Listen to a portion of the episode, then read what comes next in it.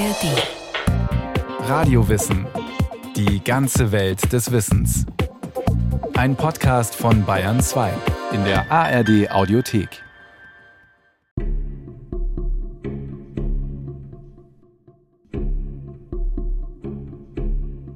Die Gesandten, Älteste genannt, wurden wegen ihres Ansehens oder des Rufes ihrer Weisheit ausgewählt.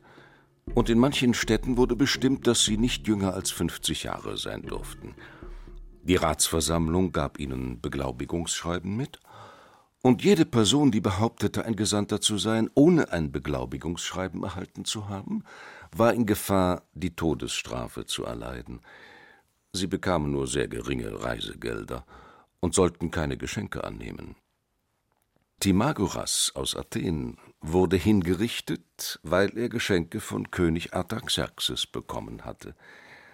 Waren die Verhandlungen erfolgreich und von den Mitbürgern der Gesandten gebilligt, so erhielten sie als Belohnung eine Girlande aus Olivenzweigen, ein kostenloses Mahl im Rathaus und manchmal eine Gedenktafel. Waren sie erfolglos, konnten ihnen alle Arten von Strafen auferlegt werden. Olivenzweige oder peinliche Strafen. So umschreibt Sir Harold Nicholson die Aussichten bei diplomatischen Aufträgen zur Zeit der griechischen Stadtstaaten, also im vierten und fünften Jahrhundert vor Christus. Nicholson war, wie sein Vater, britischer Diplomat, dazu Schriftsteller, Familienvater und Ehemann der Schriftstellerin Vita Sackville West. In seiner eben zitierten Vorlesung Die Evolution der diplomatischen Methode, die er 1953 an der Universität von Oxford hielt, beschreibt er für die griechische Antike eine große Herausforderung. Gefragt sind Weisheit, hohes Ansehen, Unbestechlichkeit. Geboten Todesgefahr, Ruhm oder tiefer Fall. Diplomaten sind Beamte, die eine Dienstleistung erbringen. Wir sind Dienstleister. Wir beschaffen Informationen, die bei der Entscheidung finden helfen soll. So nüchtern sieht es Gudrun Steinacker, studierte Historikerin und Slawistin. Rund 40 Jahre war sie als deutsche Diplomatin im In- und Ausland tätig, in den Gremien der Vereinten Nationen in New York, im Europarat in Straßburg oder im Kosovo. Diplomat oder Diplomatin im höheren Dienst zu sein, also mit Aussicht auf einen Botschafterposten oder den der Generalkonsulin, wie ihn Steinacker zur Zeit des Interviews im russischen Nowosibirsk innehat, inzwischen ein Ausbildungsberuf wie viele andere. Sein Glanz stammt aus anderen Zeiten. Die Kunst der Diplomatie und ihre Anfänge das Ideal im Mittelalter, vielleicht sogar noch bis in die Gegenwart, ist, dass die Herrschaftsträger selber zusammenkommen. Also dass im Mittelalter Könige persönlich zusammentreffen. Und das geschieht noch wesentlich häufiger. Die Diplomatie ist sozusagen dann auch eine Hilfskonstruktion, dass diese persönlichen Herrschertreffen weniger werden. Allerdings war von Diplomatie zunächst nicht die Rede, sagt Anuschka Tischer. Sie lehrt neuere Geschichte an der Universität Würzburg. Der Begriff taucht erst Ende des 18. Jahrhunderts auf. Wenn wir heute von Diplomatie sprechen, meinen wir ja meistens ständige Diplomatie, also dass ein Botschafter, ein Gesandter in einem anderen Land dauerhaft ist, dort Beziehungspflege betreibt, dort auch immer präsent ist für alles, was passiert. Diese Form der Diplomatie ist relativ jung. Was wir allerdings immer schon haben, ist die sogenannte Ad-hoc-Diplomatie. Also wenn ein bestimmtes Anliegen zu verhandeln ist und das, was wir als Diplomatie bezeichnen würden heute, ist äh, in der Geschichte zunächst mal nichts anderes als Verhandeln. Und verhandelt haben sie alle. Gesandte nur für eine spezielle Mission ins Ausland zu schicken, um sie nach getaner Arbeit zurückzuholen, das reichte in Europa im 15. Jahrhundert, der großen Epoche des Umbruchs, nicht mehr aus. Die ständige Diplomatie wurde ein Teil der Staatskunst. Warum gerade in der Renaissance, das ist für eine Historikerin kein Geheimnis. Es ist im groben gesagt einfach dieses Phänomen, dass die europäische Ordnung in ihrer traditionellen Form zerbricht und dass bisherige Führungsmächte, das Kaisertum, der Papst als Ordnungsmächte wegfallen, dass sich Europa sozusagen als politisches Gebilde neu erfinden muss, dass die traditionelle Welt auseinanderbricht.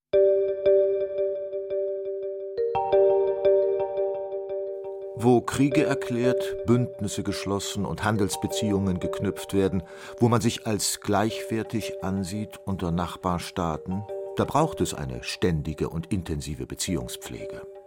Etwas, das für mächtige Herrscher wie den Kaiser von China, den Sultan des Osmanischen Reiches oder die Imperatoren des Römischen Reiches unnötig war. Sie konnten Gehorsam einfordern und nahmen Empörung höchstens zur Kenntnis. Wir haben eine ziemliche Kriegsintensität in Italien, in diesen kleinen Staaten, die um ihre Position und um die Macht kämpfen. Und Diplomatie ist quasi die zweite Schiene neben dem Krieg. Das, was man durch den Krieg nicht erreichen kann, versucht man durch Diplomatie zu erreichen. Das erklärt natürlich auch die Art, wie uns diese Diplomatie in dieser Zeit begegnet. Die Kunst der Diplomatie und ihre Darsteller. Der Posten eines venezianischen Gesandten war bis zum 16. Jahrhundert nicht sonderlich begehrt. Er brachte große Ausgaben mit sich, Trennung von häuslichen Annehmlichkeiten und vom Familienleben, Abwesenheit von politischen Kämpfen in der Heimat, die Beschwerden mühsamer Reisen und abscheuliche Gasthäuser und die Gefahr der Räuber, die mannigfachen Krankheiten, die in fremden Ländern herrschten. So ist es nicht überraschend, dass die Übernahme einer Gesandtschaft erzwungen werden musste. Trotzdem gab es auch gute Gründe dafür, den Posten zu übernehmen konnte man mit dieser Gesandtschaft, die man übernahm, politisch punkten, konnte man auf der Karriereleiter aufsteigen. Es war in der Regel ein Weg, um voranzukommen. Es war kein Weg, um professioneller Diplomat zu werden, denn das war in der Tat noch bis ja weit ins 17., 18. Jahrhundert hinein nicht unbedingt das Ideal.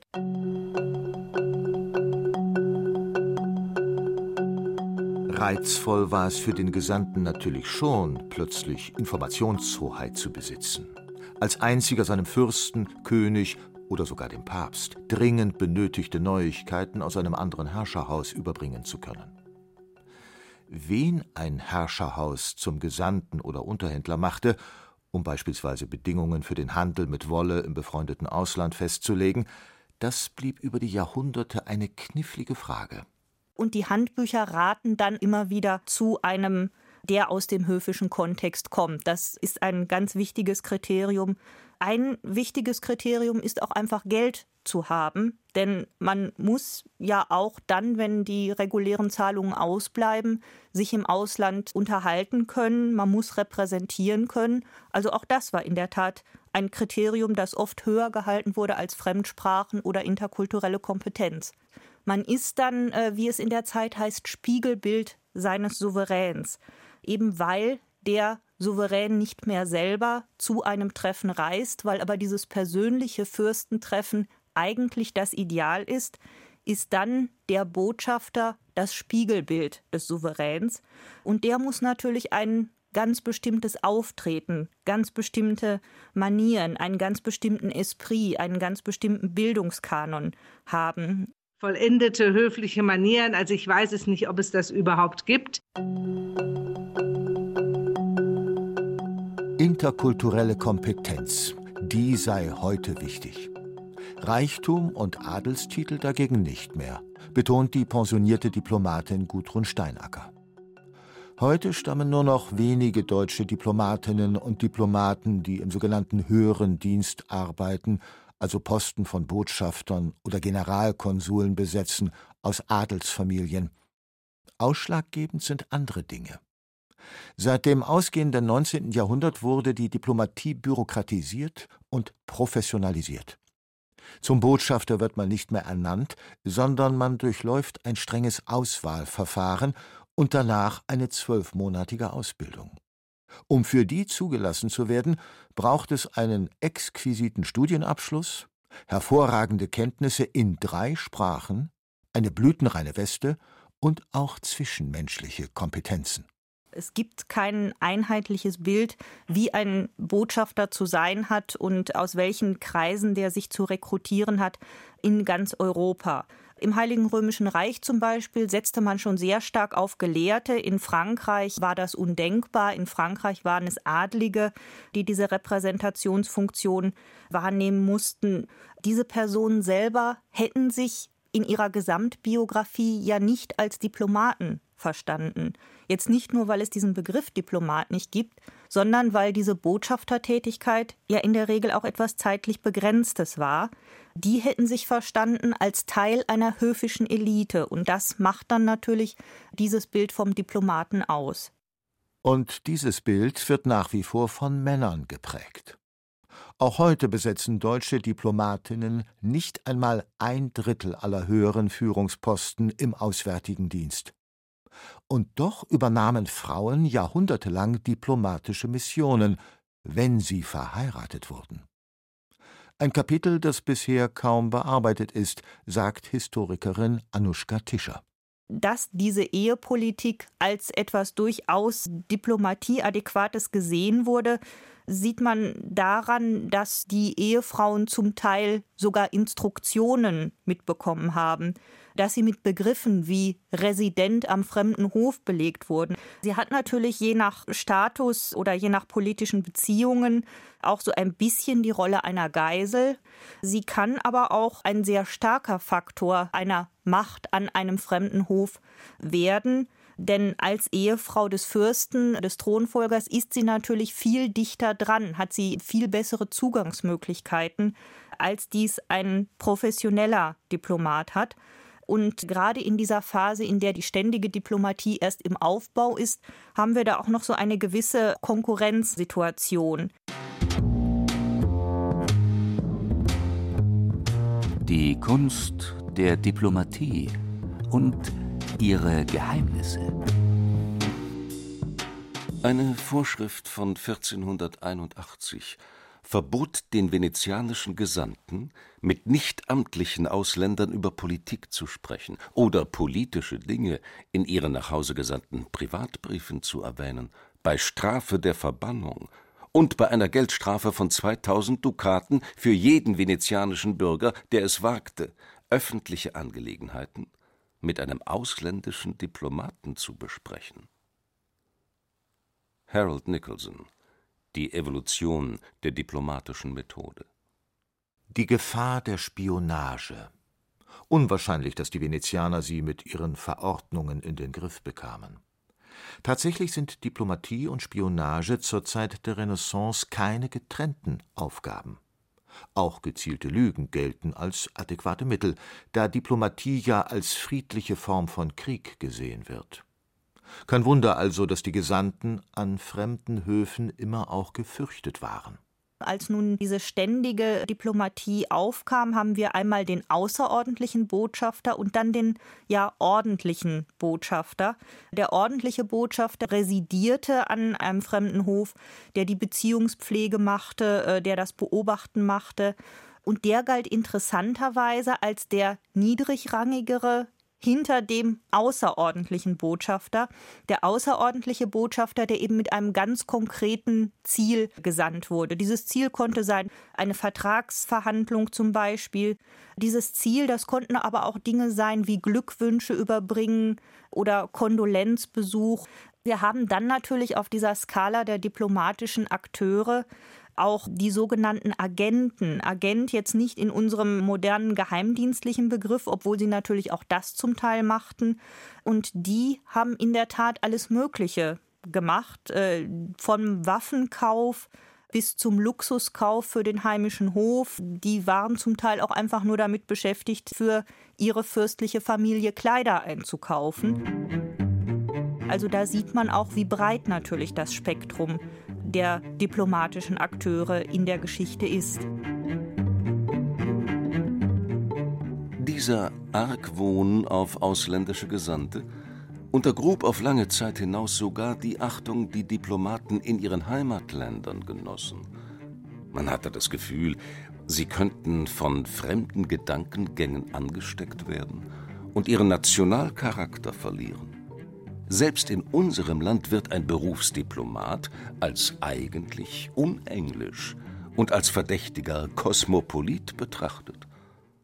Und er ist es auch.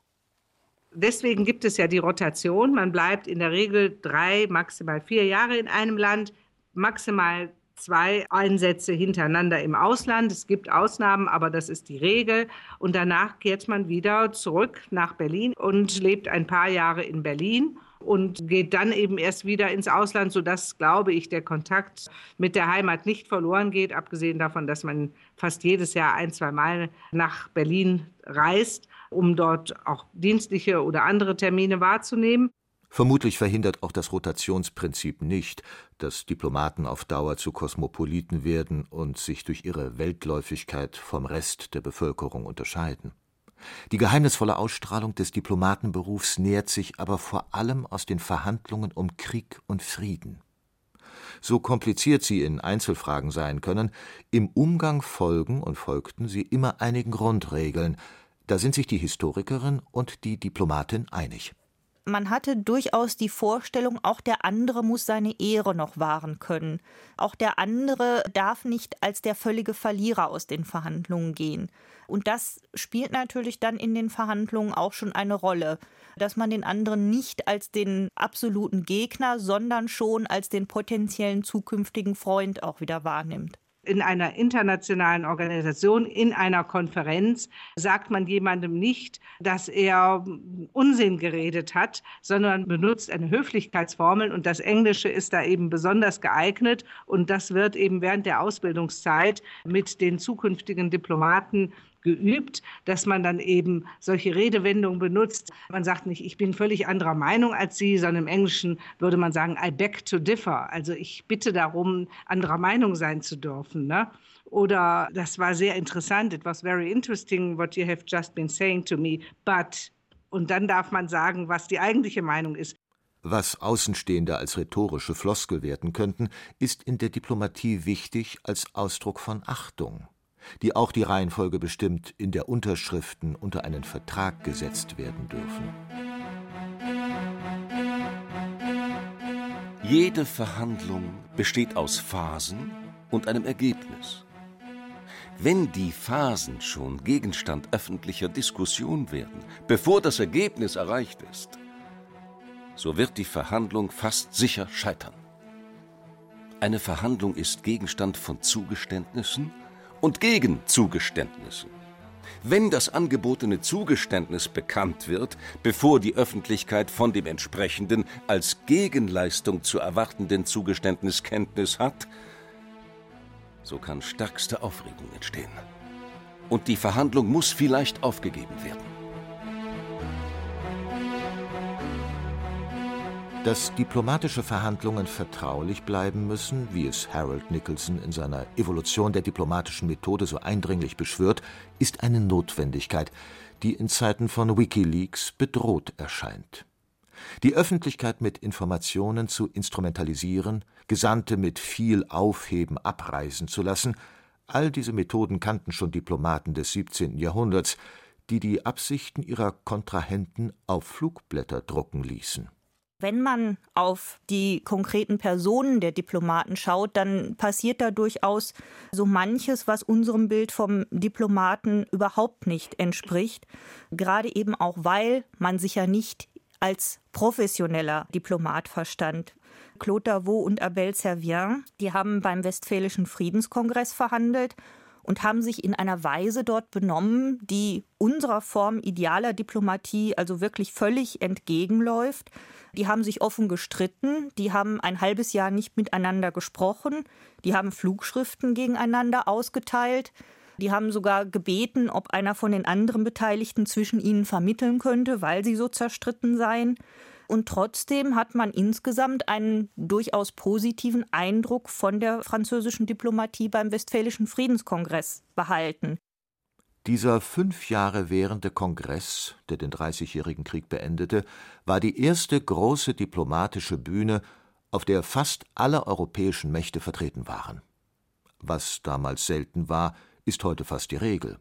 Internationale Diplomatie findet kaum noch zwischen zwei Staaten statt, also bilateral, sondern meist multilateral. Es sind Diplomaten vieler Länder beteiligt, wie im Sicherheitsrat der Vereinten Nationen, in den Gremien der EU in Brüssel oder bei der Afrikanischen Union.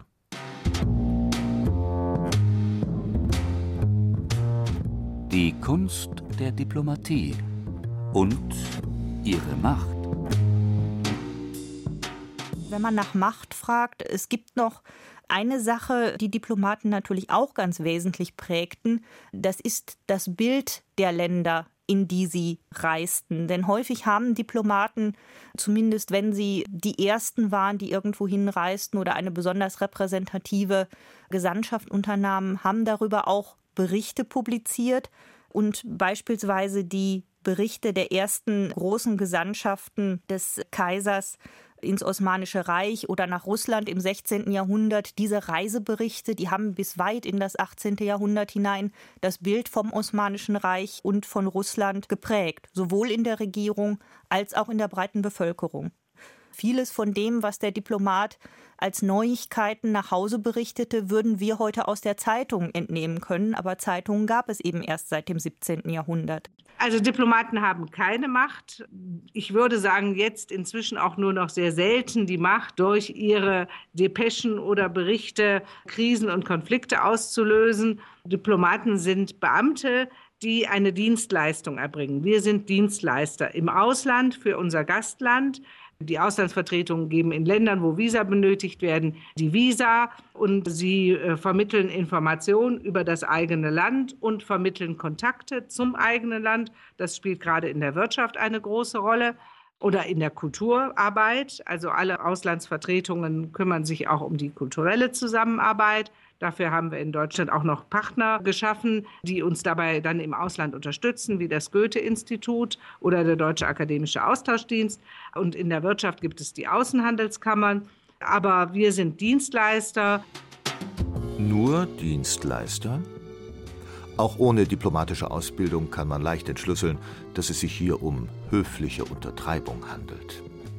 Wenn in den Nachrichten von stürzenden Diktatoren, entführten Touristen, neuen Handelsabkommen oder schlicht von Missstimmung zwischen Ländern die Rede ist, sind es immer Diplomaten oder Diplomatinnen, die im Hintergrund agieren.